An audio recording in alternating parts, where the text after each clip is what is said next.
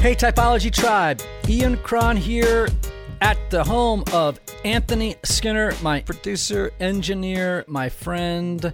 Yes, my muse, my spirit animal. Hey, just happy to be here with my brother, the one and only Ian Cron. We are here for another episode of Looking at Life Through the Lens of the Enneagram, my friends. And uh, just just talking about the mystery of the human personality. And speaking of the mystery of the human personality, Anthony, how are you, buddy? I'm doing well. How are you doing, Ian? Well, I'm in between trips, but Yes. but, but feeling good. I uh, yeah, just was in Indianapolis last weekend, and guess? I'm going back again for a whole different one this weekend, into Evansville. You and I are jetting all over the place these days. You were in California. I was just in California, just got back. Yep, out there for a week. You had your photo shoot. D- Had had my photo shoot, did a little songwriting Yeah. in LA and up in, in NorCal, and did my photo shoot Hold in on, LA. I have to do my FM radio voice when I say that. You did your photo shoot. You did your photo shoot. in the desert. Yeah. Oh, so tell me about your travels. So yeah, I mean, well, okay. So traveling for me, uh, do you have trouble packing? I have a terrible time packing, even for short trips. And okay. I, I mean, I travel all the time, and it still takes me like all day to pack. So I felt ridiculous on this trip because I could have packed in a duffel bag, but I had two huge suitcases and a hat case. You had a hat case A hat case with three fedoras in it for Okay, my photo shoot. For, my photo shoot. I mean, dude, we live in Nashville, Tennessee, where every other person is a guitar player, or But a I always songwriter, or a take- photographer doing Yes. design. No, I had to go to L. I love LA. Ah, a little Randy Randy, Newman. Newman. All right, I got that. Okay, so Ian, what is your greatest challenge when you're packing? I'll tell you what I have trouble packing Okay, books because I there you. are so I many books, So with you. right? And I It's hate like Kindle. People pick up my backpack and they go, "What the?" I know. People pick I've up my like Kindle and do that. my- hey, thank God for my iPad because it's changed my life, but I still have books in my. Well, I don't like I don't like Kindle, so I have to carry book books, Yeah, right? yeah. So what are you reading right now? What have you been taking on trips? What's what's been what's been next to your hotel b- bed? Yeah, so I had two books with me on this trip. One was Johnny Cash, Mm-hmm. Forever Words, Mm. The Unknown Poems. Uh, another was Every Riven Thing, Christian Oh, Wiman, Great. who I heard an amazing interview on. Um, Krista Tippett. yes, On Being? Yes, Oh, and then got a chance to meet him with you in uh, Connecticut afterwards. So, Well, I think one of our truly our finest American living living American poets. oh, what a gift and such a rare talent. Yeah, a frightening talent. Every riven thing, beautiful work of poetry. In his book, my my uh, my bright abyss. Oh yeah, That year, I thought was the finest piece of spiritual writing I'd read in, in years and years and years. My my bright abyss. and what a voice! He has a special ownership in even other people's poems when he reads them. There's Oh. something. Oh yeah, I mean that, I mean- that that's the real deal right there. Oh, pal. gosh. that's uh that's that's the that's all that's all in. So great. So tell me what you're reading. Yeah, I'm reading one book that would surprise you. Okay. Okay, but I've loved it. It's written by a guy that it was the head of the FBI's international, the guy who negotiates the release of people who've been kidnapped or Hostages. hostages and stuff. He's a hostage negotiator. His name is Chris Voss, and it's called Never Split the Difference: Negotiating as if your life depended on it. And it was just pretty riveting. Really? Yeah, I mean, it's like totally not in my lane, but I love it. And stories from his Uh, experiences, It- or what? It is, but it's also how do you negotiate? Part of the premise of the book is that every day you're negotiating for hostages in your life. Do you know what I mean? Like you're you're. Negotiating all day long, and sometimes with, with high, you know, a lot of Yes, consequences lot involved if it doesn't go I your way. that. Right, Yeah. lots lots of stakes. So I found it so fascinating. Yeah. And uh, there was an interview with him on uh, Farnam Street's podcast, and it's he was fantastic on it. Mm-hmm. Anyway, today on the show, uh, we have a guy coming on. He's a good friend of mine. I'm proud to say, uh, who who wrote a book years ago that whether you liked it or not doesn't matter. It- arguably left a seismic impression um, on the planet, you know, but particularly in the in the realm of uh, spirituality. Right? Wow. Uh, his name is Paul Young. He Oh, wrote yeah. he wrote The Shack, and Paul, you'll hear in this show, is a remarkable human being. I've met him a few times, heard him speak a few times, Yeah. jaw dropping every time. Yeah. Well, I have to say, you know, it doesn't matter whether you, you know, you have some like theological issues with, Right. you know, so what, you know? Yeah. That's not the point. The point is, is that this is a human being hmm. whose heart and soul are fascinating mm-hmm. and are also enriching. I, I have a special you. place of affection in my heart for Paul, and I, I really don't want to waste anybody's time. Uh, do I mean, it. He's got a bunch of other novels, you know, the novel Eve, and then Crossroads. And here's the big one I want people to know about.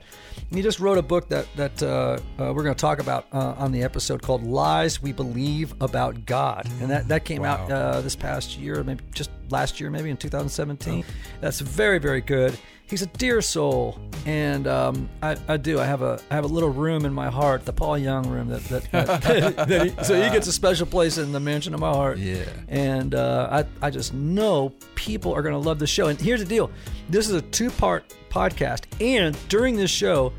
He and I, he, he he comes into the show not knowing his number. Okay. He, he's not sure if he's a nine or a seven. And so during the show, we actually start working our way toward figuring it out on the basis of all the conversation we're having. We actually get into it. We actually nail it in the second uh, episode uh, of this two part series, So you have to listen through the first. Oh yeah, you to totally do. And, but but everything that gets covered. I mean, every time he opens his mouth, well, you'll see. I don't want to talk about it anymore. Let's get to it, my friends.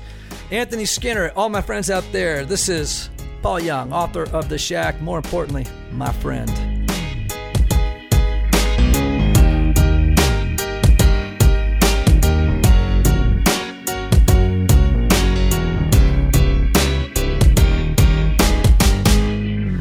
My friend Paul Young, welcome to Typology. Ian, it's so good to see you. I missed you since we went fishing. I know. Back in July, we were in Montana. What was the name of that? On the Bighorn, right? Is that the Uh, yeah, the bighorn. Yep. the Bighorn? Yep. First time I've ever fly fished in my life. Yeah. And by the way, as I recall, you caught more fish than I did. How many? How many did you catch? You remember? More than you. Yeah, And, that's uh, all that mattered. Yeah. and uh, I also caught a big brown on my first cast ever. Yeah, and that's hard because there's not a lot of browns in that river. They're all rainbows, right? Uh-huh. Uh-huh. So it was awesome. It was like, Yeah. all right, got me hooked right there. No pun intended. You, you know that I'm an Enneagram Four and that our deadly sin is envy, don't you? But, you know, the whole point of knowing your Enneagram is so that you can deal with it. So, Thank you for affording me that opportunity. well, you know, backhanded grace is sometimes the best kind. And we got to room together. Yes, we did, and and I really like you. Just you know, Well, just in case you did. the feeling is mutual. You're a you're a kindred spirit, and uh, our mutual friend uh, Michael Cusick, who's been on the on the on our podcast uh, before, he told me that he was not so long ago at a Richard Rohr uh, hosted conference in New Mexico, at which you gave one of the plenary talks, and he just said to me, from the moment Paul opened his mouth until the end, I wept. What on Well, earth he's a did you ten- talk? he's a tender heart. he is. What What did you talk about? That was, I don't know. in fact, that's another thing he told me. He said, "I don't think Paul knows what he's going to say until he stands up." I don't. And even then, I'm kind of like, all right, see where this goes. I, I'm for the last ten years, even when I thought I knew what I was going to talk about, I was almost always wrong.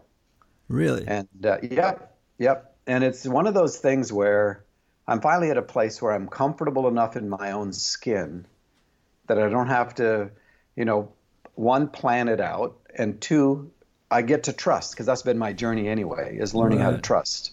And um, and so I trust that you know the Holy Spirit knows who's there, and I don't have to have that figured out. And so it changes every single time. It's different. Um, That was a remarkable conference because it was such an, a mix of people from those who are disengaged from religious institutions to a lot of coming from the Catholic side and, and a bunch of uh, sort of post evangelical evangelicals and uh, modern evangelical. Um, and um, so it was it was great, and it was on the Trinity. So it was, and you know what? Here's the cool thing. I don't think that the Catholics have ever really seen a Protestant storyteller. You know, Wow. So, what? How do you think that affected them? Well, it, um, Cynthia Bourgeault, who was one of the speakers, Yep. who's a fantastic human being, she comes up afterwards. She's all excited. You know how she is. She's like a child in an elderly woman's body, and she's like, "Paul, Paul, this is like a new art form." because I didn't sit behind a desk, right? Yeah. So I was I was moving chairs around and I was talking and I was uh, whatever telling stories and it was it wasn't what they were used to. So I think sometimes when somebody comes in from outside your history and perspective, it allows you to hear things differently. Mm. And uh, and I think it was just partly timing and partly that um, it, it it worked. It was beautiful, and on so many different levels, it was beautiful. But it was a great conference. You know, I am um, one of the things that I uh, so appreciate about you is number one, your gift for holding space, which I think is a, like one of the most important things uh, a, a, speaker can do, especially when they're sharing from deeply from their own hearts. Mm. Yeah, to hold the space in a way that people feel safe and they trust you very, very quickly. Mm. Uh, secondly, obviously, storytelling. I mean, it. You know, Richard, who I adore as a human being, oh, a de- great debt of gratitude, love him personally. He's not a storyteller. No, it, it's not. How, it's not, not, what he does. I mean, nope. you know, it's not his his charisma. It, so, uh, you know, yours is. I've seen you speak a couple of times, and yeah, the story part, all of the vast majority of which are true. I mean, they're not fable. Uh, are incredibly powerful. So, anyway, that's I, your. I love I love your use of holding space because that's how I see good creative work. Um, that good creative work uh, creates more space than it uses. Mm. And um, and I think fiction does that in a way that nonfiction can't, because a lot of times nonfiction's intent is to actually reduce space, not to not to create or open it up. But yep. fiction just open and, and this is true with art of any sort, really, if it's good art and not propaganda. Which yes. sadly us religious folks, especially yep. in the modern evangelical side of things, have not done a good job with with art. We've constantly tried to turn it into propaganda. Mm-hmm. And as soon as you do that, you don't have any art left. You know, you've got manipulation and objectification and all kinds of other destructive things. But I think good art just opens space up because it fundamentally trusts that the reader or the person who watches uh, can hear for themselves. Mm-hmm. And I mm-hmm. think it's, it's hugely respectful. So that's a great compliment, and I appreciate it deeply. Thank you. Well, I, you know, I've only written one, one well, actually two works of fiction if you include a memoir. you know, all history is fiction anyway, right? Yeah, that's right. You know, people always say, yeah, all, all novels are, are memoirs and all memoirs are fic- are novels. But the the thing I love about what you just said about art and about story and fiction is that it's what Emily Dickinson said, right? Which is tell all the truth, but tell it slant. Yeah. Uh, that yeah. idea that don't don't come in the front door where people's uh, critical minds can filter out whatever they're they're already biased against. And then secondly, she, she hits the end and she said, you know, uh, that the truth must dazzle gradually. Mm. Isn't that I, good? It's so good. That's so good. I um, Ravi Zacharias tells us he's an apologist, and he tells the story of Malcolm Muggeridge. And mm. Muggeridge was the editor of Punch magazine. Most of his life was an atheist and and a skeptic and all mm-hmm. that, and then had a marvelous encounter with Jesus. So, um, this I'm telling this because we're in the the aftermath of Billy Graham's slipping through the veil, right? So Billy Graham was coming to London to do a big uh, convention, and Ravi was in Malcolm's garden and says to Malcolm Muggeridge, "So, you're going to go listen to Billy?" Uh, and he says, Muggeridge is, you know, he's, I don't know, 70 by this time or 60 something. And he says, Oh, good chap, that Billy. Uh, just not subtle enough for me. Which is the same kind of ideas that Dickinson is using, right? Yeah. And and add to that Lewis's comment about how fiction has a way of slipping past our watchful dragons, mm-hmm. which is the same concept. You know, we when we're dealing with somebody's ideas in a nonfiction sort of format, and it's argumentative because that's that's what we evangelicals know how to do best. Um, we don't allow it to actually say anything to us. Mm. We're just preparing our counter argument. Where where fiction, and this happened with the shack. Uh, um, is uh, a writer. Who was it? Uh, president of Denver Seminary mm-hmm. wrote an article. Said, "I don't care what kind of uh, Pharisee you are, but didn't you for just a second want to be inside of Papa's embrace when she came out onto the porch?" Mm. And and what he's saying is that art has a way of attacking us through the heart before it gets submerged by the mind. And I think a lot of times in our lives, we have become so rationalistic and intellectually based that we have no capacity for mystery or ambiguity. Mm. And the invitation of art is into mystery and ambiguity, as is every relationship. Yeah, yeah I mean, you, you've said so much there that I'm sorry I've had so much coffee because I'm about to jump out of my skin. I'm so excited. Uh, and and I I'm already getting some clues. I mean, uh, about your type because I know that y- you are struggling between whether or not you're an Enneagram Type Nine or Seven. Nines being peacemakers, sevens being enthusiasts. Uh, and so maybe by the end of this interview, we can actually this conversation we can we we may actually find out which which of those you are. See, and I love that. See, I love being around people who know stuff that I don't. You know, uh, yeah. It's, I mean, it's too. one of the greatest joys of my life yeah. And I, I, used to have to know everything and perfectly. Mm. it was such a pain, and it took up so much energy. And uh, to not to not be that, to have that uh, childlike curiosity in my life, mm. you know. And I, I have lots of grandkids, so they teach me all the time, which is great. So now, wow. Okay, so one of the things you just said, and then I want to jump into some some enneagram stuff. But I just I've got to comment on this because it's been so exciting to me. I I, I recently was studying uh, again after years the the the transcendentals uh, Aquinas and uh, of course earlier, but Aquinas did more work with them. But beauty, truth, and goodness, and just this idea that you know um, God is uh, ultimately ultimate truth, ultimate goodness, ultimate beauty. They themselves are a trinity. Uh, you cannot yep. have one without the other, other two. Yep. Um, and, uh, you know, up until now, evangelicals, the Protestants in general, have relied on truth and goodness as a way of talking about God, right? Mm-hmm. And uh, but of course, you can always argue about those two things. You can argue about what is good, right? Ethics, or you can argue about uh, what is true, right? Which uh, maybe sermons or theology, but you can't really talk. Uh, beauty is not uh, beauty is its own defense, right? It, it yeah. Uh, so it's the only and it's, one, and it's beauty that will save the world. Yes, thank you, Dostoevsky. God bless him.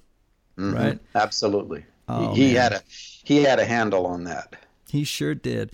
Well, people know you principally, or at least uh, in the early days, as the the author of the Shack, um, which had such a profound impact on the world. Uh, I, I'm not sure I know of a book in my lifetime, actually, a work of fiction for sure, that had as, I mean, oh, I mean, a meteoric sort of, you know, a seismic effect on the conversation uh, about the nature, the person of God, about forgiveness, uh, and also the maybe the most controversial book I know uh, on those topics. And now, most major motion picture, Octavia Spencer, uh, and uh, was it Sam Worthington? Is that the other?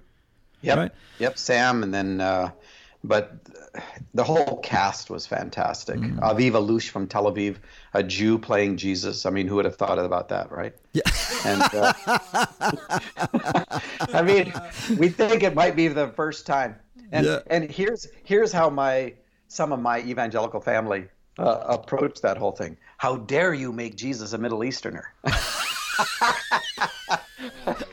oh my so gosh! Why doesn't he have blonde hair and blue eyes? I know because we've seen him in the movies, right? Yeah, and, he could have been uh, Macaulay so, Culkin. Why didn't you have Macaulay Culkin play Jesus in this movie? No, we could have. Yeah, yeah. There's a lot of other actors I wouldn't want either. But uh, yeah, oh my gosh. Um, but but and then Sumi, who is a Japanese Hawaiian, Alice Braga from Brazil, who plays Sophia.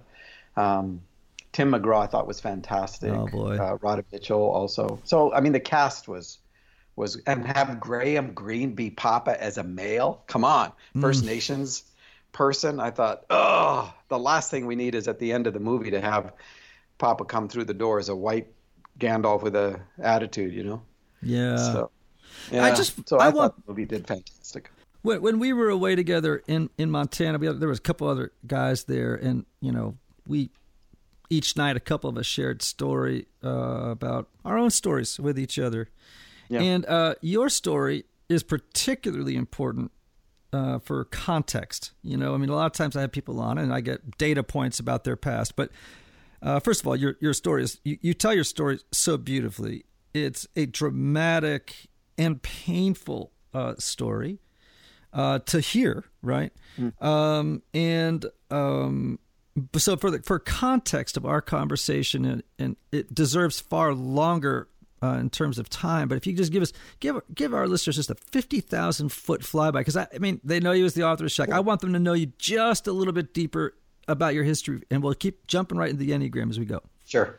So, born Canadian in Grande Prairie, Alberta. Uh, my father uh, came from a very dysfunctional, destructive background. I mean, he was orphaned at 12. At 14, he ran away from the farm labor that he was uh, put into and entered the logging camps. At 18, had a massive conversion experience with Jesus, walked right into Bible school where he meets my mom, who's already a registered nurse. And so he didn't come into the situation with any kind of a capacity to be a dad, but he had a real heart for God and he had a real heart for mission. And he's a he was a hunter trapper. That's how his dad had trained him even by 12. So very pioneer oriented. And um, so I'm a year old. We move across the other side of the world to the highlands of New Guinea into a culture that had never seen a white person before. Um, 20 to 40,000 members of the tribe over about 100 square miles. And New Guinea has over 800 unrelated language groups. And wow. uh, I know it's uh, uh, they're looking for the Tower of Babel somewhere in the mm. middle of all that. And uh, but um, uh, warring Stone Age tribal spirit worshiping, and I was really the first person in that whole area to know the language. In fact, I was the informant for Wycliffe when I was five years old. Mm. I was also raised Donnie because this is back when missions was uh, the parents do the work of God and somehow God will mysteriously take care of the kids. And so, uh, my generation, many of us were slaughtered on the altar of the mission of God's purpose, mm-hmm. and uh, and so it was a. So my great sadnesses revolve around three basic things, um, and a, a, very difficult relationship with my father, who was uh, just this angry young man who, you know, a generation that didn't know they had baggage, and wouldn't have known what to do with it if they'd have known. Um, my mother, who was very passive and in the background. But my dad was a, an abusive disciplinarian. Then uh, sexual abuse began in, in the tribal culture for me well before I was five. By the time I was six, I was already really bent. And, um, and then at six, uh, yanked out of that culture, put into boarding school on the coast. And uh, um, that was uh, a, a monumental crisis event because at six years old, I mean, I'm already trying to figure out what in the world's going on. But now I'm pulled out of my family and my color. You know, I didn't identify with my parents as my parents. Um, the tribal people were the ones that raised me. And then now at six, I'm in a world where the big boys came at night and molested the little boys. And so mm-hmm. sexual abuse just, it seemed to be endemic to the world. And, um, and at that point, I lost my color. I lost my my affiliation with the tribe, a sense of family, a sense of all this belonging. And so belonging was now gone. And for survival purposes, uh, along with my disassociative skills that I'd already adopted, mm-hmm. um, came performance orientation. That was the way I tried to I tried to perform my way into the affection not only of other human beings but of God. At the same time, is that I was already completely broken um, as a child with no capacity to handle what I was doing, and and that included you know trying to trying to ferret this out through night terrors and all the other ways that that children find a way to express themselves when there is no no capacity or opportunity to. Then we're yanked at ten. I'm pulled out of that and into dropped into the middle of Canada uh, my dad becomes an itinerant pastor. I went to 13 schools before I graduated high school. Uh, it turns out that I'm actually smart and creative, which empowered my ability to hide. So the metaphor of the shack then becomes the house on the inside that people help you build. It becomes a place where a lot of us get stuck and we want to not go anywhere near it, even though it's our own broken heart and our own broken soul. Creates a, you know, for as a performer, I created a facade outside the shack that I could paint as fast as I could pick up people's expectations. And um, and I did the best that I could. Um, the shack is where I stored my addictions and my secrets, and never wanted anybody to ever come in there, not even Kim, who I married, and uh, so she didn't know about my inside world and how broken it was. Um, and I was hoping that if I could just perform well enough, which is perfectly, right? Because uh, perfection becomes the standard. And uh, that maybe that I could finally win the approval and the affection um, of, of someone. And uh, so you live from, from moment of kindness to moment of kindness, expecting you know, uh, someone to penetrate in through your facade. And if that happens, then you, if you're religious, you just hear God call you somewhere else. You know, you you run. Mm. Uh, of hmm. course, you do it in a very religiously sanctimonious sort of way, but um, but I just I didn't want to deal with it. Then at uh, 38, Kim and I have six children. She catches me in a three month affair with one of her best friends, and my whole world blows up. And I have to make the decision whether I can find help to change or kill myself. Because mm-hmm. suicide had always been a companion, and I think it is for a lot of us who come from my history. Um, but it was, you know, it was the last, it always offered the hope of the last way to run away before you actually had to hit the bottom and face your stuff. And to me, it's miraculous that I, I made the decision to face my stuff. And it took Kim and I 11 years to heal. It took 11 years to dismantle my world and rebuild it. Um, and that included every concept that I had of God, because my view of God was based on the theology and experience that my father had presented. And so I had a very disastrous theology that I think a lot of people have adopted over the last few hundred years, and uh, coupled with the experience of uh, of the breaking um, in my relationship with my dad and what that meant, and plus then the the uh, disassociative power of sexual abuse, uh, the fragmenting of the human soul, mm. all of that, you know, and it's just like, God, is there anything? Is there anything actually that's real mm. about me at all? Because uh, you know, what are you supposed to do? Go back to before you're five years old and figure this out, yeah. right? And uh, and you know through therapy uh, my friend scott mitchell who became my therapist through um, uh, letting people in through kim's fury. And and let me be very clear. I tell people i married the wrath of god thankfully. You know? but uh, part part of it was the intensity of her fury that saved me.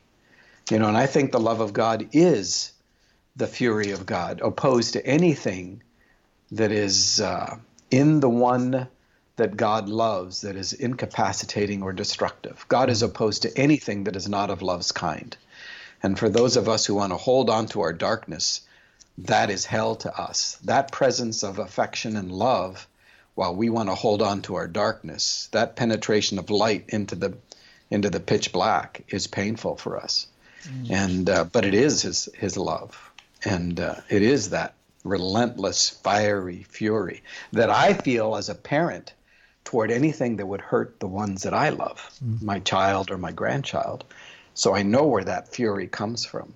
Mm. And uh, it's the right response to things that are wrong.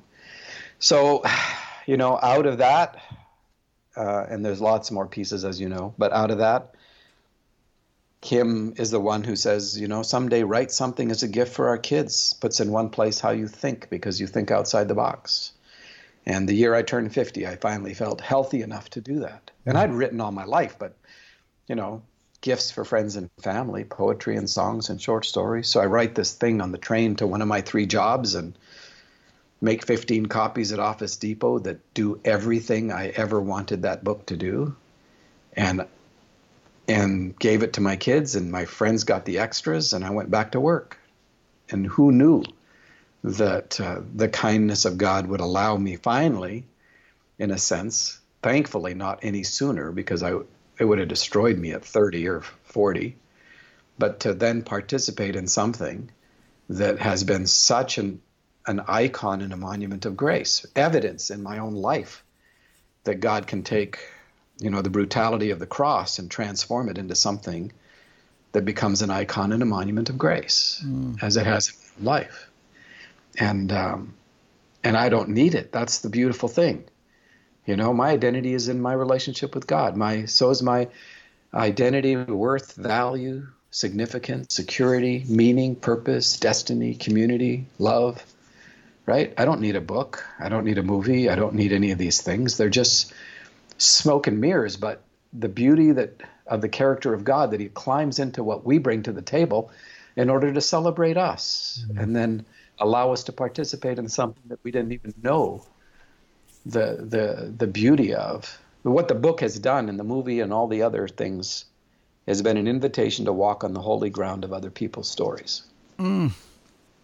And let me tell you, that is a, that is a I am grateful beyond words because every human being is is holy ground uh, if we have eyes to see it. And uh, and I've gotten a huge invitation into a landscape full of holy people that are experiencing the restorative fire of God's affection. Mm. And, uh, you know, we're surrounded by it mm.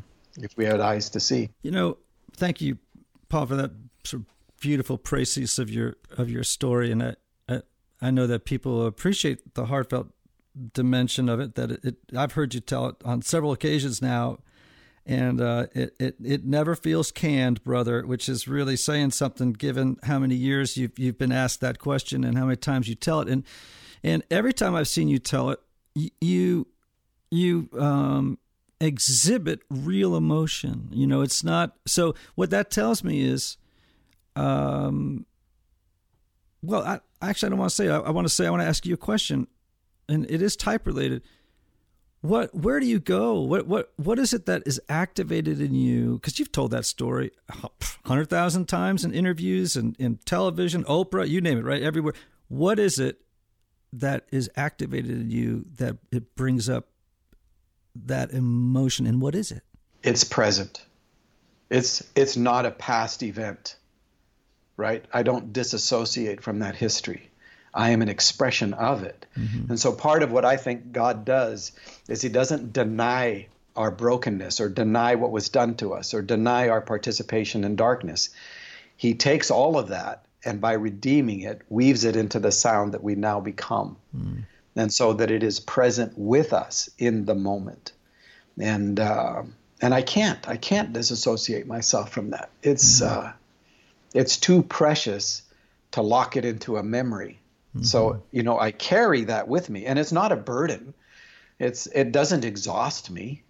Um, it just is uh, it's just real mm-hmm. in the moment. I was looking up uh, I had this quote at the very end of the book. Um, it's by Elizabeth Barrett Browning. It's the little poem mm-hmm. and earth's crammed with heaven mm-hmm. and every common bush afire with God with God, but only he who sees takes off his shoes. The rest sit round it and pluck blackberries. Yeah, it's a great quote. It's a great, great, great poem. Yeah, that's that the mystic's vision, right? The capacity to see God in all things, the urgent immediacy of God's uh, presence in and through all things. Yeah. So, um, when you were 20, because uh, mm-hmm. what I heard what you just said was that your identity prior to this crash, uh, that that it it sounded to me like you were saying, I'm not sure I had an identity uh, or a sense of identity, right? That uh, perhaps yeah. an anxiety that there was nothing behind the facade. Right. So, so everything was everything felt like I was faking everybody out. Right. So right? when the even, facade even came the down, things. did you you were afraid that there was holy crap? There's nothing here. Like like right. I'm I'm actually a uh, fraud. Number two, uh, there's I'm an empty suit behind this mask. Is that is that yeah. kind of what you were feeling, or? Uh, absolutely, and uh, and I didn't face that until about four months into therapy, after mm-hmm. everything had crashed and burned, and Scott had told me that it was coming. You know, he said everybody bails out right before the really hard stuff, mm-hmm. and uh, and I hit the really hard stuff, and when that happened, and I was looking into the abyss and going like, what? You know, I don't know if there is one thing that is actually true about me. Mm. You know, because because the overarching thought throughout my whole life was I'm a fake. Mm-hmm. You know, I'm a fake. And now I'm facing it. And let me tell you, that moment in and that is when my hope left. Mm. And that was the worst moment of my existence. Oh, and uh, and it lasted until I made the decision to kill myself. And then everything settled down. Yeah. You know, mm-hmm. and I did. I, I I planned a trip to Mexico City because maybe the only thing Paul Young could ever do in his entire life was to kill himself far enough away from his family so his kids didn't find his body to mm-hmm. make sure of that. And um, so that was the plan. But yeah, total. Uh, and you know what I found all these years later is that there was a lot of things that were good and right and beautiful, but they were so wrapped up into the the dark strands that I couldn't extricate the truth from the darkness, so I didn't know. Yeah. And uh, that became a point of trust, you know, sure. that there was a seed in there somewhere, even so small I couldn't see it. That, yes. That some grow from. Yes, and in fact, I, I, you know, someone said something to me recently, and I just grabbed hold of it, wrote it down, and told them I'm using it because it's great for Enneagram work. They said uh, that the, and I'm going to use my terms for it, that the Enneagram helps you uh, get in touch with and reclaim or answer the question who were you before the world told you who you were supposed to be yeah and yeah. of course that that's what we what a gift uh, it sounds like you but you know to get there is painful because what the world told us to be and the ways in which it told us to be that way uh, are you know not only they're we, painful to the point of annihilation not only that we have turned our prisons into our homes. You know, we call our prisons our sanctuaries. Mm-hmm. And uh, because it's the certainty of what we know, uh, we think we know, yep. is what we've been told. Mm-hmm. So it's hard to let go of shame and take the risk of freedom. Freedom feels so irresponsible, you know? Mm.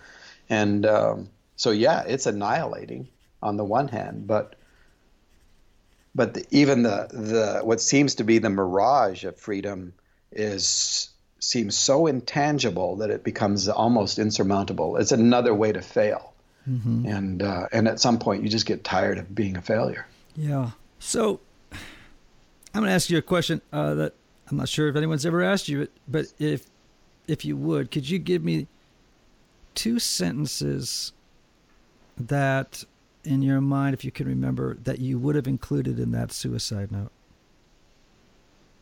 Oh, great question.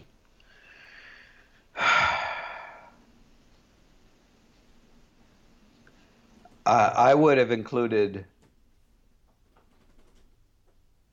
I would have included that I, I understand how utterly self centered this is. Mm-hmm. And I don't. I don't want. I want to own at least this. I want to own at least this. I don't want anyone else to feel responsible for this choice. Mm-hmm. Right?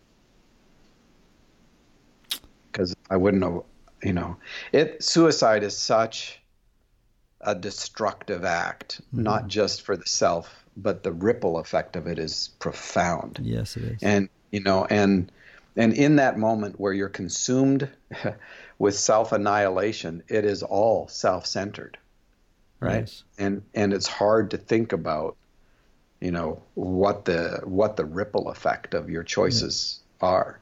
But yeah, here's the crazy thing if there's anything that would speak to our unbelievable dignity as human beings whose choices matter, it would be the ripple effect from self annihilation. Mm-hmm. you know, yeah. it's such an irony. Yes, in, in, that sense. Yeah, yeah. So, you know, um, one of the things I'm picking up in our conversation here, you, you mentioned earlier that you, you, you think that you're a possibly a nine with a one wing, or you're uh, possibly a uh, a seven. One of the things that complicates this, and this is be good for uh, our our audience, is trauma, and the effect of trauma on on personality development and theory. Uh, so I always say having having had a suicidal father, an alcoholic father, uh, um, some similar abuse issues to yours, albeit violence and uh, all that stuff. You know, I, I think personality, just uh, the defensive nature of the personality thickens. It's just thicker on people with trauma. The staircase is steeper you know that we have to climb and you know life's unfair sorry people you know you got to play the ball where it drops you know and and so you you have to make peace with that stop asking the question this you're saying you know this isn't fair that that's just a waste of time after a while but one of the things I'm picking up in you that's so interesting is there's a feature of what you're describing that is neither nine or seven, possibly. Mm. The the heart triad, which is twos, threes, and fours, the helpers, the performers, and the achieve or the achievers, sometimes they're called, and fours, the individualists, which all three operate with a uh, a hidden unconscious belief you know that's down it's like a, a line of bad code you know and mm-hmm. it, it's corrupting the whole system uh, so for twos it would be uh, you know that in order to be loved i have to meet the needs of others while at the same time time denying or even acknowledging that i have needs as well. Threes would be uh, I see a world in which people do not love you uh, for who you are inside, but only for your achievement, your accomplishments, and they have a terrible fear of failure because they they they really think I am what I do, and if I fail, if I don't succeed, if I don't perform well, I'm simply un, uh, unworthy of love and relationship. And then fours, you know, again, fours that have a fear that they are missing some essential uh, piece in their makeup, can't name it. Uh, they're melancholy, pining for the as Sehnsucht, as Lewis called it, you know, that unnameable, that longing for the unnameable. Um, and they need to be special and unique. Now, I, I say all those three because all three of those types share two things in common. One is that they can't be loved for who they are, so they all th- so all three of them project images that mm. they uh, hope facades, personas, whatever we want to call them, uh, to win the love that they feel they can't win if they were themselves. Right. Right. So, a little bit of what I'm hearing in your story is three which is the their need is the need to succeed at all costs and to avoid or the appearance of success to have the appearance of success and to avoid failure i mean it it, uh, it does that does that resonate with you or to to a point um, okay. when i did when i did the testing part of that um, threes didn't show up at all mm-hmm. and uh, and what was what was pretty interesting. The the thing about it is that I think a lot of that comes from my trauma mm-hmm. and not from what was underlying as far as a basic personality. I think I was a very free child apart from that. Mm-hmm. Uh, you know, and I was able to disassociate that part off. But then it began to dominate over time. Um, mm-hmm. Um, the disassociated part. So I don't, I don't know. It's definitely true that the facade and the persona, the poser, all of that, um, and the drive to uh, toward perfection, I think for me was fundamentally an expression of the shame that dominated my my whole world. Yeah, you know. So twos, threes, and fours are in the shame triad. Now, here's why I'm pushing on you a little bit because I think this yeah. is awesome because I, I uh, I've suffered trauma. I know how it affected my personality development. I think, and and as as you have, the reason I say this is, and I'm not, I'm, I never type anybody, so I, sure. I, I'm just throwing out things for you to consider. And I'll tell you why you're difficult. Threes, when um, they are healthy, start to look like healthy sixes. And the way that you describe yourself uh, as, um, what I mean, I and I've seen you do this in action you your deep care for uh, you don't need to be successful you say now i don't no. need to i don't need this book i don't need this but it sounds to me like at 20 you did I mean, you know what I'm saying? And that's why you're glad I today needed you did something. Yep. So Right. I I taught. I did all kinds of stuff at 20, Right. And, and I, I was a center of all kinds of attention that way too. and you sought it. Is that correct? Um, I must have because it just happened. Mm-hmm. You know, I, And- I'm not sure. Did you have that instinct as a 20 year old that when you walked, because you said it earlier, when you walked into a room, you said this, I think, that you could pick up on the expectations and the values of everybody in the room. And now I'm going to add this to see if it rings with you.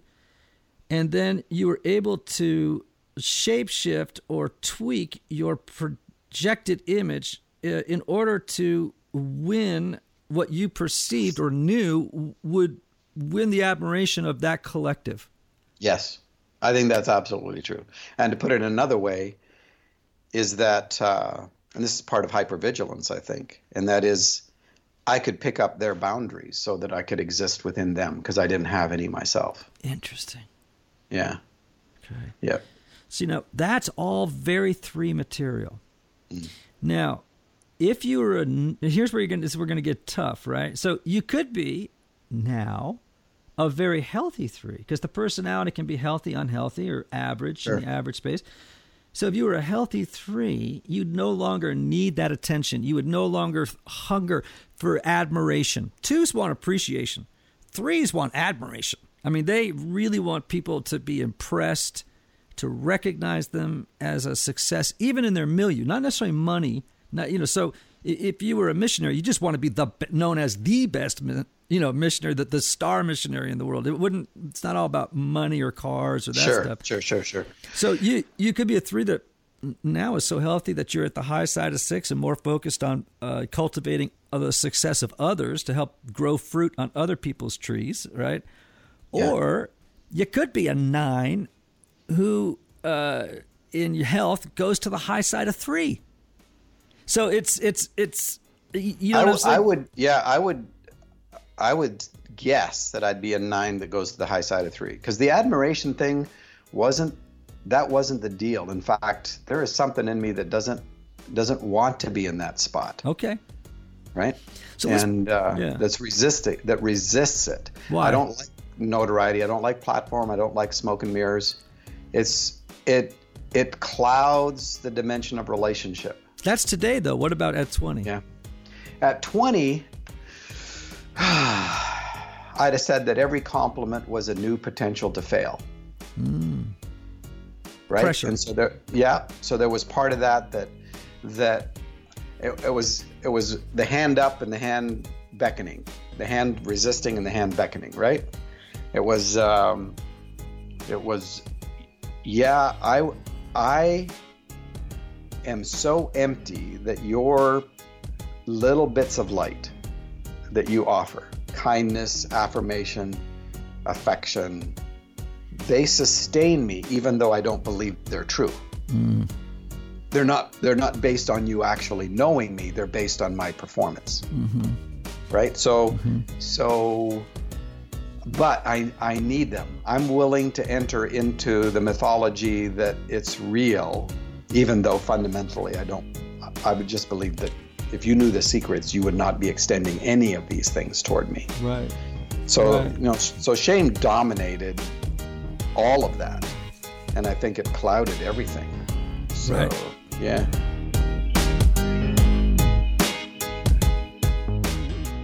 All right, Anthony, on a scale of one to ten, what what what was that episode for you? I'd say, in the words of Spinal Tap's uh, Nigel, it's 11. It was eleven, wasn't it? It was 11. yeah, the guy's Yes. intense, right? Oh Paul my Young is intense. Yeah. Well, I, I can just tell you this: um, next week's going to be even better. Mm. Uh, next week we're actually going to figure out, uh, Lord willing, his his uh, what his what his enneagram type is, and I think I might know, awesome. but it's tricky. And I think we're going to have. Is that the music right now? The music's playing, isn't Yes. it? Yes. Can I? Is this, what is this? The Oscars? Am I being? Am I? Hold on a second. Am I? The, am I? Did I just win best sound editing? And I only have like they like they really cut you off if you got. There you go. If you're actually getting a big award, they don't really sh- There you chase you, go. It's off. getting but- louder. It's getting louder. It's getting louder. Okay, everybody, listen up. In the words of the great Oscar Wilde, be yourself. Everybody else is already taken. Thank you. We'll see you next week, everybody. We love you.